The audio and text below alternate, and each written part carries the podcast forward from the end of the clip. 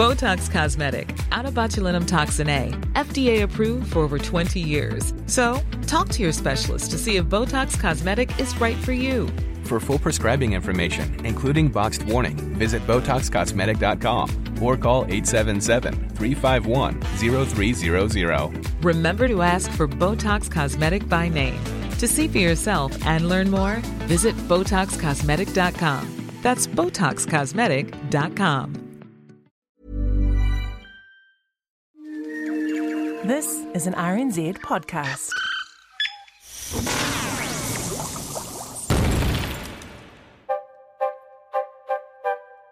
Kia ora, and a very warm welcome to Elemental, a podcast from RNZ in which we are shining spotlights on every element on the periodic table. I'm Alison Ballance. And I'm Alan Blackman from the Auckland University of Technology. And we are up to episode 43, which is lead. And we have lots of things to say about lead. Ah, yes, lead. Very useful, rather deadly in a nasty, insidious, slow way. and looking at this, I've just realised you can spell the word lead using letters from the word deadly. Hmm, curious. anyway, basic facts first, Alan. Okay, the vital statistics. It is a metal that has an atomic number of 82 and it has an unknown discovery date. So it's one of those ones that was known to the ancients. The name lead comes from, surprise, surprise, the Anglo Saxon word lead, meaning lead. However, the chemical symbol for lead is Pb, and you might ask where that comes from. Well, like all of the elements that were known to the ancients, it comes from either the Latin or the Greek. In this case, it's the Latin plumbum, which is Latin for lead. And this is kind of interesting because if you look at the Greek word for lead, it is molybdos. Which sounds familiar. It does indeed, because when we get to element 42, molybdenum, in a few weeks' time, then we're going to find the reason why molybdenum was derived from the Greek word for lead. Now, this podcast Elemental is about breaking down barriers, and I'm thinking chemistry phobias, for example. And it's often said that science and art are quite different spheres of study. But we beg to differ. And Alan, you've got a little lead poetry for us because, well, why not? And this is a poem by Emily Dickinson. And the poem is called After Great Pain, a Formal Feeling Comes. Right, I'll put on my best uh, elocution and see how we go with this. After great pain, a formal feeling comes. The nerves sit ceremonious, like tombs. The stiff heart questions, was it he that bore, and yesterday or centuries before? The feet, mechanical, go round. A wooden way of ground, or air, or aught, regardless grown. A quartz contentment, like a stone. This is the hour of lead, remembered, if outlived, as freezing persons recollect the snow. First chill, then stupor, then the letting go. That's very typical Emily Dickinson, isn't it? Dense and mysterious, Dense, yes, definitely.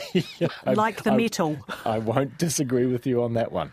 So that allows us to, I guess, introduce lead, and that poem was supposedly about lead poisoning, believe it or not. Oh no, I think I get that. I get the, the chill, then the stupor, then the letting go, i.e., it finally kills you. Yes, having yeah. just made life really unpleasant for a while. I'll, I'll give you that. I was never good at poetry at school. I just didn't understand it. Anyway, but that's beside the point. That's why you're a chemist, Alan. So uh, back back to lead, uh, which is the element that took down an empire, very possibly. And if I may say this to the editors of our online news sites, lead L-E-A-D is not the past tense of the verb to lead. Please, You might not be a poet, but you're reasonably pedantic about English. reasonably pedantic. Whoa. Oh, you don't know me at all. Okay, so getting back to lead again, we can look at lead back to at least 6000 BCE, E, and we can trace it to modern day central Turkey, there or thereabouts. And we know it's been mined for at least 6,000 years, although given what is to come, I'm really not sure exactly why people have been so obsessed with mining lead. In nature, we find lead in ores, and it's pretty easy to get the metallic lead out of the ores. All you've got to do is roast the ore, and uh, the lead comes out. You drive off the oxygen or sulfur or whatever is with the lead in those ores. Way back when, with the Greeks, uh, they had the first major use for lead, and they used it as surprise, surprise paint, which many of our listeners might be perhaps familiar with. White lead. Uh, I can remember that when I was a kid growing up. You had white lead and red lead. Greeks were doing this thousands of years ago, and they did this by exposing lead to vinegar fumes. Well, we kept on using it in paint for centuries after that, didn't we? And Mm-hmm. Am I right in thinking it was also really useful because it's flexible, it's malleable, it's got a low melting point? I'm a diver, and although I've never done it, I've heard of other divers who used to make their weights for weight belts by melting down hunks of lead in pots on the kitchen stove and then pouring it into moulds to get the right shape. Eek! yes, I, I hope they were wearing their breathing apparatus when they did that because yeah, lead fumes probably not the best for you. Anyway, so to get back to its history, lead is famous amongst the Romans. When I'm talking about the element that took down an empire, basically the Roman Empire was the one I was talking about there. The Romans used lead on a huge scale in, surprise, surprise, plumbing. Remember the name plumbum, the Latin word for lead, and that's where plumbing gets its name from. So I know that I should have known that. And you know what? I didn't. Plum, plumbing, of course. there we go. Thank you. My pleasure. so they used it in plumbing. They used pewter vessels. So you have an alloy of tin and lead. Remember, lead is uh, very soft. You alloy it with tin and uh, you get that nice hard pewter. And both red and white lead were used for decorating uh, by the Romans. And why did they use it in plumbing? Well, it's brilliant because if you get a hole in your pipes, all you've got to do is beat it out. And you can quite simply fix a hole just by hammering the hole closed with lead pipes. So that's you, you can understand then why they used it in their plumbing. That wasn't what led very possibly to the decline and fall of the Roman Empire. What the Romans were very fond of doing was taking grape juice, which in my book is sweet enough already, and they would put it in lead pans and boil it down. And they would, from that, get a sweet tasting material that was called sapa. We actually know it now as lead acetate. Um, and historians and scientists have thought that very possibly this was the reason why the Roman Empire had a very low birth rate. Crikey. That sweet tasting bit of it reminds me, I've recently had a story on Our Changing World, my RNZ science show, uh, to do with Kea mountain parrots. And they've got a big problem there with Keas hanging around townships like Arthur's Pass Village and Arthur's Pass National Park. Hmm. And they love chewing on the lead roofing nails and the lead flashing oh, because it tastes really sweet to them. Oh. And then, then they have to get shipped off to the wildlife hospital because it doesn't do them any favours. And I've done stories in the past too with Kaka, the forest parrot. Same mm-hmm. issue around places like Wellington where their population is ah. Doing very nicely, but they come across all these lead roofing nails. Oh God! So all living things do anything for sweet things. Obviously, They do. that's a that's a sad story. And speaking of sad stories, uh, lead was pretty ubiquitous in cities, in urban areas, and certainly in the 20th century, as we've already talked about, we did use lead paint because it was brilliant because you could cover wood with it, and you're not going to get borer or anything burrowing through lead paint. Uh, but that was uh, not the worst of what we used lead for. Somebody way back in General Motors in 1921 thought it would be a great idea to put a thing called tetraethyl lead into petrol. And when they did this, the engines stopped knocking. Lead petrol, of course. Indeed, leaded petrol. And one of the guys that was very big in this area was a guy by the name of Thomas Midgley. And not content with putting tetraethyl lead into petrol, he was also involved in the development of Freon for use in fridges. He wasn't a great friend of the planet, I would say. Um, he died very, very unusually. He um, was confined to some sort of wheelchair in his later life, and he had a series of wires rigged up so he could sort of operate the curtains and the switches and everything in his room, and he managed to get tangled up in them and strangled himself. Anyway. Well, he probably did that before the ozone hole developed. He probably didn't realise what his legacy to the planet was. Yes, I know.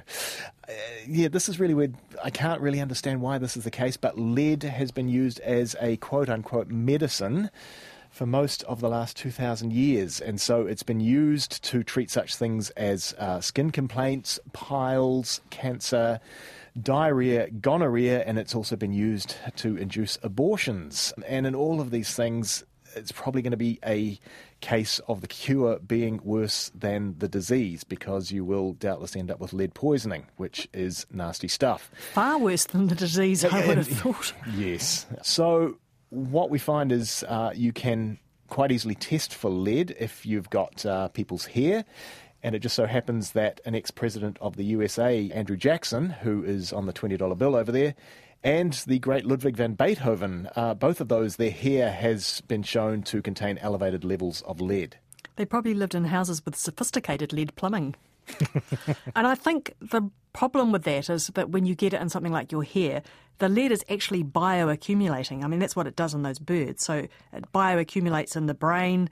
It's really neurotoxic and it becomes a chronic problem, especially implicated in intellectual disabilities in kids, which Yeah. is pretty awful. And it does apparently cause a lot of deaths still. Yeah, it's not good. It's better than it was with all of the uh, lead petrol and uh, lead paint and stuff. Nowadays, if you do find yourself uh, a victim of lead poisoning, you can treat it with chelation therapy. And this is a therapy whereby you inject molecules into the body that have a real affinity for lead or heavy metals in general. And um, it basically sucks them up, and then you can expel those uh, in the usual way. We find lead is very, very important in radioactivity. Uh, not radioactive in itself, although it does have some radioactive isotopes. But what we find is that many of the heavy radioactive elements, such as uranium, etc., eventually, once they've gone through their uh, decay cycle, they do end up as lead through both alpha and beta decay. The ironic thing is, if you want to protect yourself from radioactivity, the thing that you use is a lead shield. now, because of this, because of the fact that uranium starts as uranium and ends up as lead, if you know that uranium to lead ratio in a rock, for example, you can use this as a method of dating those rocks. So that's kind of cool. Well, this whole episode has been really interesting, but I, I have to do that. Tell me an interesting fact. All of this has been involved with the fact that lead is nasty for you, and this interesting fact is no different. The Franklin expedition, if any listeners know about that, absolutely fascinating. Read a book about it. It's absolutely a, a really, really amazing story. Sir John Franklin set off in 1845 and he wanted to find the Northwest Passage, which was the passage between the Atlantic and the Pacific. So that would have given a quick way to go between those oceans over the top of Canada.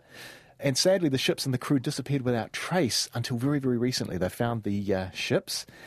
But what they did at the time, they sent out the search parties, and what they did find was the graves of three men. And they exhumed these graves in 1988, and their bodies were found to contain very, very high levels of lead. Their bodies almost perfectly preserved because of the uh, cold up there.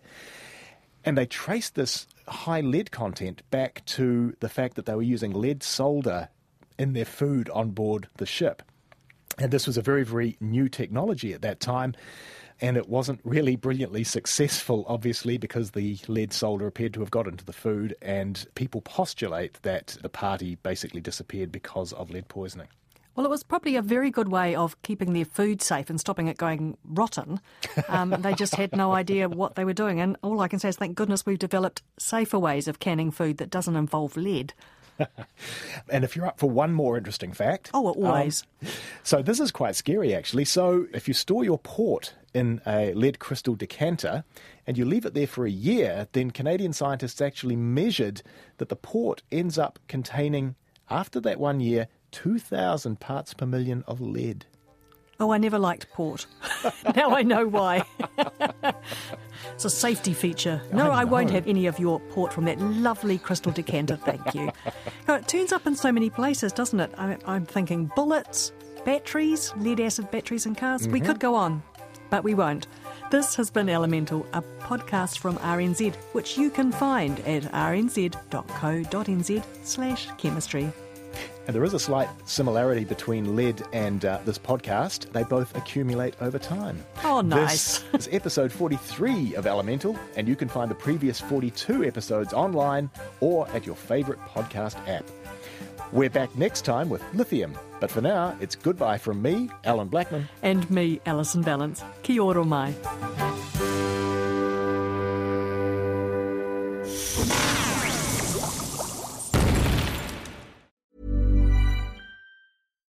Botox Cosmetic, out of botulinum toxin A, FDA approved for over 20 years. So, talk to your specialist to see if Botox Cosmetic is right for you. For full prescribing information, including boxed warning, visit BotoxCosmetic.com or call 877-351-0300. Remember to ask for Botox Cosmetic by name. To see for yourself and learn more, visit BotoxCosmetic.com. That's BotoxCosmetic.com.